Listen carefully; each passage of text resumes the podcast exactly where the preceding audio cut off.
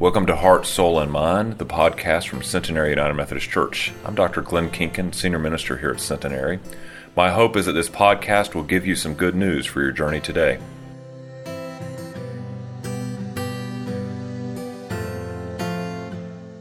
And as you're seated, if you would take out your Bible or the Pew Bible in front of you or open up your Bible app, but we're going to look in Matthew, the Gospel of Matthew, chapter 6 looking at verses 25 through 34 this morning.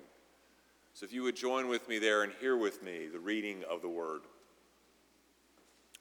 Therefore, I tell you, do not worry about your life, about you what you will eat or what you will drink, or about your body what you will wear. Is life not more than food and the body more than clothing? Look at the birds of the air. They neither sow nor reap nor gather into barns, and yet the Heavenly Father feeds them.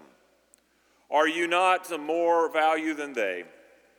And if any one of you, by worrying, can add a single hour to your life? And why do you worry about clothing? Consider the lilies of the field, how they grow, neither toil nor spin. Yet I tell you, even Solomon in all of his glory was not clothed like one of these. But if God so clothes the grass of the field, which is alive today and tomorrow, thrown into the oven, will he not that much more clothe you, you of little faith? Therefore, do not worry, saying, What will we drink, or what will we eat, or what will we wear? For it is the Gentiles who strive all these things. And indeed, your heavenly Father knows that you need all these things. But strive first for the kingdom of God and his righteousness, and all these things will be given unto you. So do not worry about tomorrow, for tomorrow will bring worries of its own. Today's trouble is enough for today. My friends, this is the word of God for us, the people of God. Thanks be to God. Would you pray with me?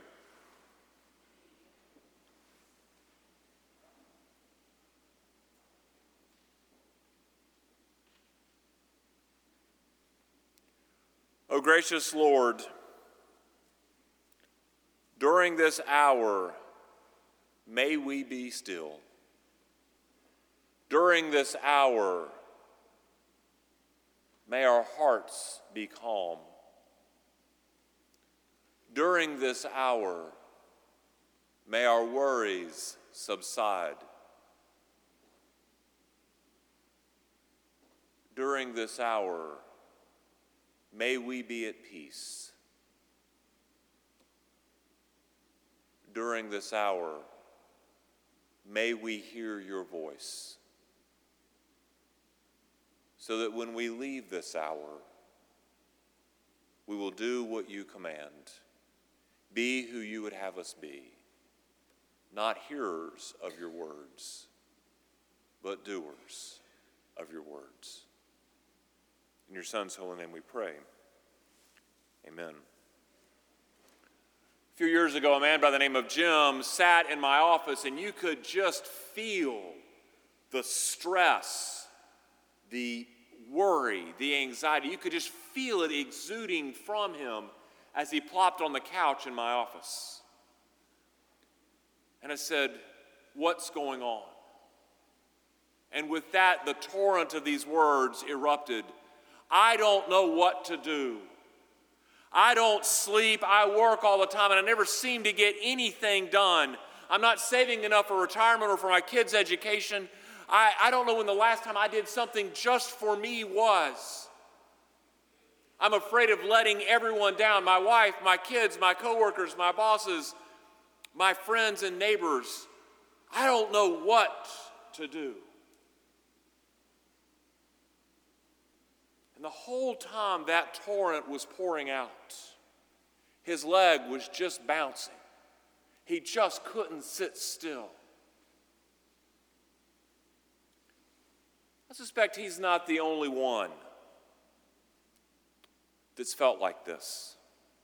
I mean, all you have to do is just open the paper and to read a little bit, and what we see in all the medical journals and everything else is that stress and anxiety are on the rise in our world at this very present moment. Maybe you have been like Jim. Maybe you have been wanting to sort of just to pour it all out, or maybe you have poured it all out. Maybe you're sitting there right now just shaking, spinning in your mind. Stressed at the same time, incapacitated, stuck because you can't move forward because of all the anxiety and worry. Maybe you're burned out. Maybe you're worried that you won't, you'll get lost if you try to do something new or different. Or maybe you're getting ready to take a major test, whether it's a standardized test or a final exam or something like that, and you're afraid that if you fail this test, that your life will be in shambles. Or you're going to go into a new situation and you don't know what to say or do, or even if the people in that crowd will like you. That describes you, if you take sort of a sober look at yourself, maybe you might look at your life and use sort of a modern slang term and said, Man, I am just a basket case. Then have I got a bumper sticker for you? The bumper sticker today, the thing that might sort of sort of keep you thinking about it, it is just for you. It's the one that I saw the other day. Don't give up. Moses was a basket case once too. And sure, it's a little tongue in cheek. It's a little tongue in cheek, but maybe what it is is that we got to remember that that just like God had a specific purpose for Moses, God has got a specific purpose for each and every one of us. Don't give up. That's the message to take away. Don't give up. I mean, mental health is something that we've been talking a lot about lately uh, in the world around us, and that is a good thing. It's finally, over the last couple of years, that mental health has risen from the shadows, that the churches and society were shining light on that so that people realize that our mental health is important. It's no longer being destigmatized, it's no longer being stigmatized, it's being destigmatized. Our mental well being is an important part of our life, of who we are, but even our practice of faith is dependent upon our mental health, how we dial in to who God wants us to be. You know, one of the things I love is I read through the Bible over and over again, and I think about Jesus and Jesus' ministry and Jesus' love for me and for all the world. What I love about Jesus is that Jesus gets us. I mean, if, if you went through the Bible and I ask you, what is your favorite Jesus story?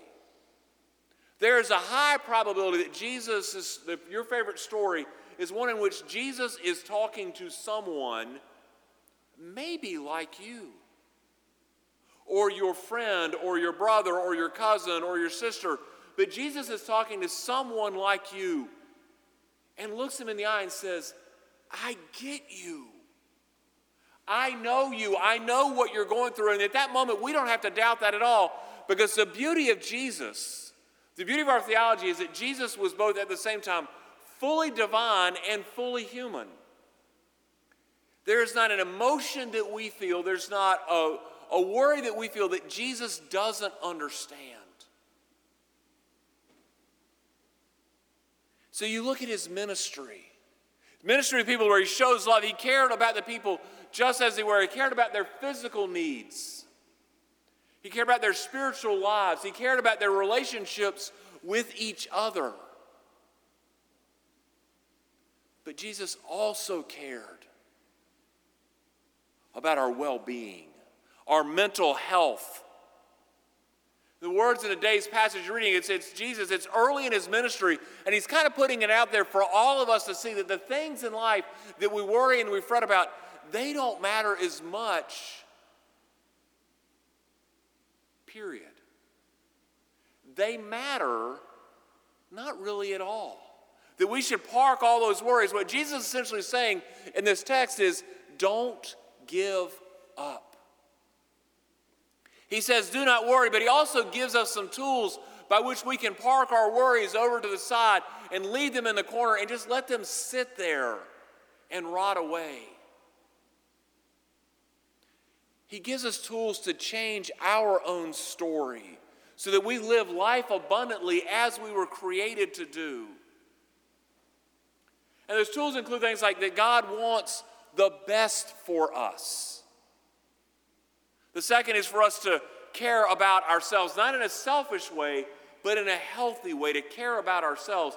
And third, to change the way we think about life around us, to open our minds to sort of a higher, deeper level of thinking. Essentially, he's telling us don't give up. In verse 28, he writes, See how the flowers grow. They do not labor or spin, yet I tell you that not even Solomon in all of his glory was dressed like one of these. If that is how God clothes the grass of the field, which is here today and will be burned tomorrow, will he not clothe you that much more? Now, this verse challenges us to think about God's hopes and dreams for our lives, about what God hopes and wants for you and for me.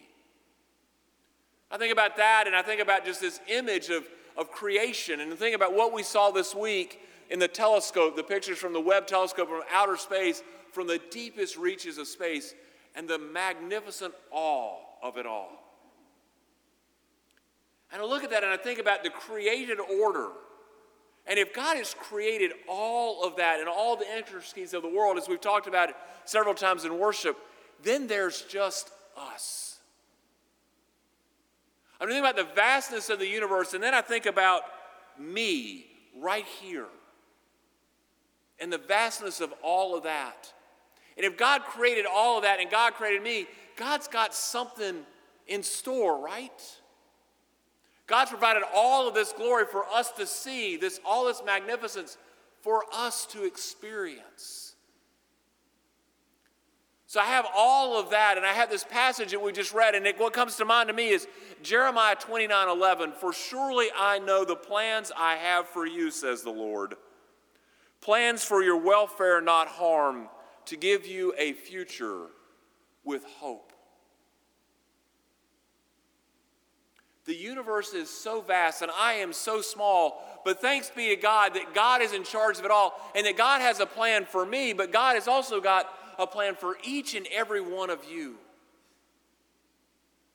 So, in the vastness of the universe, there's a plan that God has in store for you, uniquely for you. And so, as much as we want to know what it is and what those plans are, maybe the best thing for us to do instead of worrying about it and worrying about it is just to stop and listen. To stop and listen to God. To take a deep breath and be still.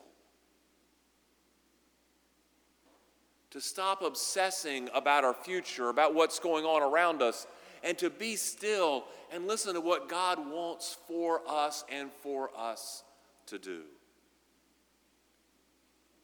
And in that stillness, to trust where God leads us, even if it seems like a place we don't want to go.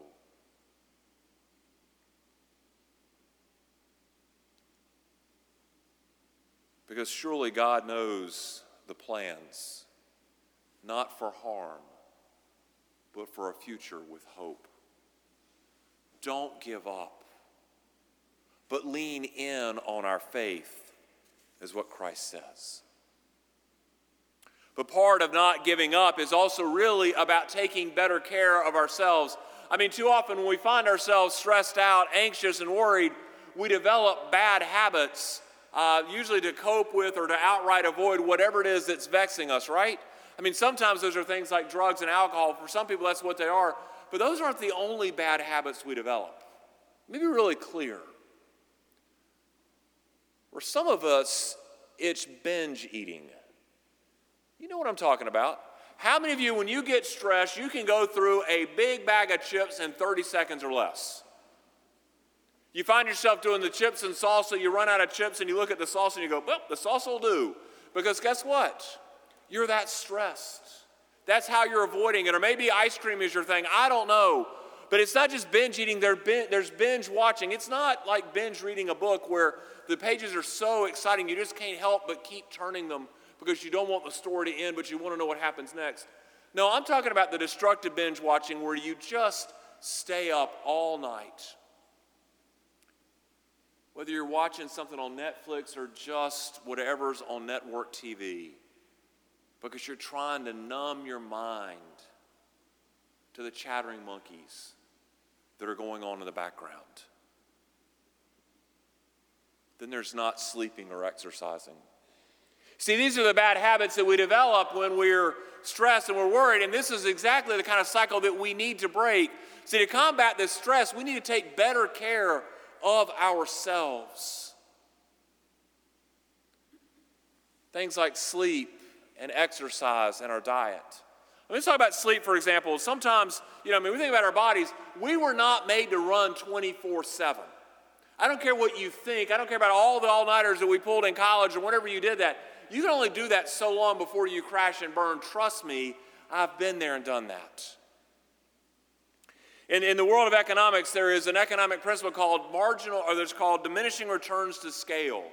And what happens in diminishing returns to scale is you keep adding things, and pretty soon, after a while, the return on that investment continues, but not with the same level.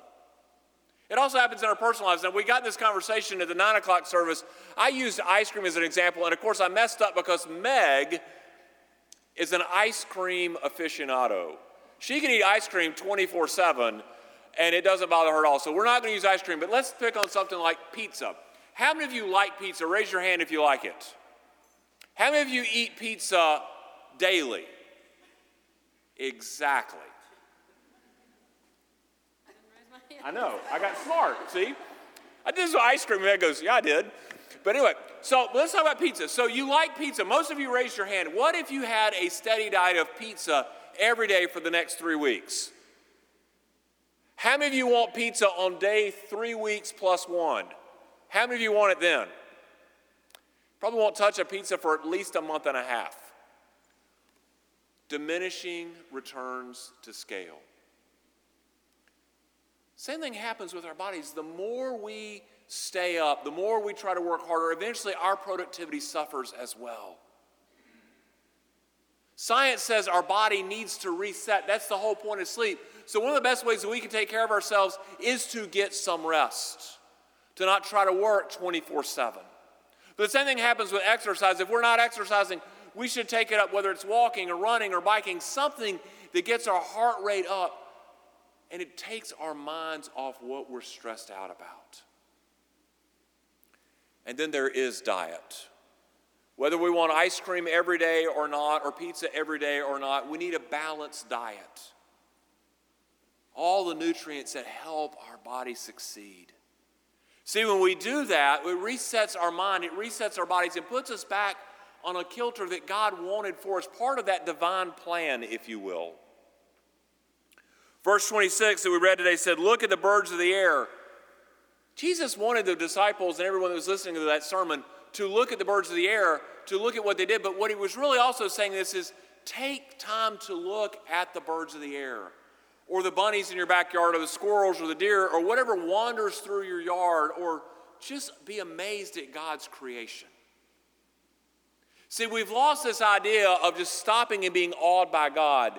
But we think about this all the way, all the way back to the beginning of time when things were created. What happened on the seventh day? God rested. It said on the seventh day, God rested and said it was good. We've lost this idea of Sabbath because of the shops are always open. We've always got chores, so there's always a sports event to go to or watch. But Sabbath is about resting and about listening to God. It's a holy rest, and I'm not talking about St. Mattress of the Springs or anything like that I'm talking about just letting our bodies just chill and our minds listening to what God has in store for us. Sabbath rest is about being awed by God, about meditating on God's Word, about reading something in the Bible and then just marinating on it, thinking about it to listen to what God wants to say to you today. Sabbath is about coming to worship, singing our hearts out, praying earnestly, giving thanks for all the blessings in life, and listening. Listening to God. See, when we take better care of ourselves, then we're able to fully live into the plans that God has in store for us. And we're able to understand what they are. Don't give up, Jesus says. But as he talks about this idea of not giving up, the final thing that we need to think about, not just realizing there are bigger plans, not realizing we take, need, to take better care of ourselves, but we need to change the way we think. So much of our stress, so much of our worry is about the way we approach life, the way we think. So often we fear the worst. Think about this, you're going to go into a new situation. How many times do you go into this new situation you go, I wonder if they'll like me? Or you're getting ready to do a presentation to a, a, a new client, a new group of people. Oh, I don't want to mess this up. What if something goes wrong? We start going down the what if game of what if I mess it up? What if they laugh at me? What if I, what if I don't know how to act? What if I don't know what to do? We think the worst. And pretty soon we are rowing down the river to the Niagara Falls of fear and stress and anxiety. But by simply changing the way we think, it changes our disposition. Now, what I mean by that, I mean something like this like the first time that thought that pops in your head, like, what if, and it's not a positive thought, what if we catch that thought and go, wait a minute, I'm going down that road? And then we begin to check it and see if it's a justified fear. So, say you've got a big presentation this week. What if my clicker doesn't work on my PowerPoint presentation. Has it ever not worked? If it has never not worked and you've always got backup batteries, it's probably not a justified thought. Now, if it's always failed you, we'll come to that one in a minute. It's a justified thought. But when you do that, start to challenge it. Once you begin to check it, then challenge it. Is there something I can do about this? If there is, then do it. If there's not, if it's out of your control, then there's not anything you can do about it. Why are you worried about something out of your control? And the final point is to change it. So if there's something you can do about it, if there's something that's in your control, then change the narrative, change the story, take control of the situation, devise solutions so that you don't go down that negative road that you're tempted to go down. Simply by changing the way we think, by checking it, by catching it, checking it, challenging it, and changing it, we change our outcome. We change our mental state. We change the thought process. And so it helps us focus on the here and now, what matters most, and not on all the what ifs that may or may not come true. And it lowers our stress. But if you've tried all of these things and you're still stuck, or you're like Jim who was in my office and you just, you're so, all of a sudden you're like a soda can that's got to explode, before you do that, if you've tried all these things, go talk to someone. Go see someone who is trained, a mental health professional, because that's what God's plans for them were, were to be someone that can help the rest of us sort out the stress, the anxiety, the worry in our lives. They're there to help us see the bigger picture, to see the bigger plans, and that they don't include being stressed or anxious or worried. Just don't give up. So, friends, I figure that all of us, at some point in time, we all experience some level of stress, anxiety, or worry. Some level of that, that's part of the human condition. That's part of just a little bit of the way we're wired. Maybe you're that person today. Maybe you are feeling that. Or maybe you know someone who is. There's nothing else I want you to take away from this. I want you to take this. Know that God has bigger plans for you than you can imagine. Know that God has big plans for us all. And so, our idea, in order to realize them, is to lower our stress, to lower our worry. And we do that because we know that God gets us by taking care of ourselves, by changing the way we think. But what's most important is don't give up because you're not a basket case. You're a beloved child of God, a God who has big plans for you and for me and for all the children of the world. Let us live into those plans. In the name of the Father, and the Son, and the Holy Spirit. Amen.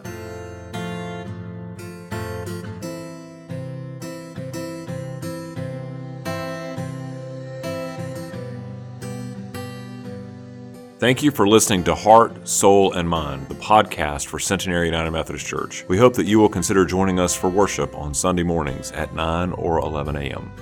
Blessings.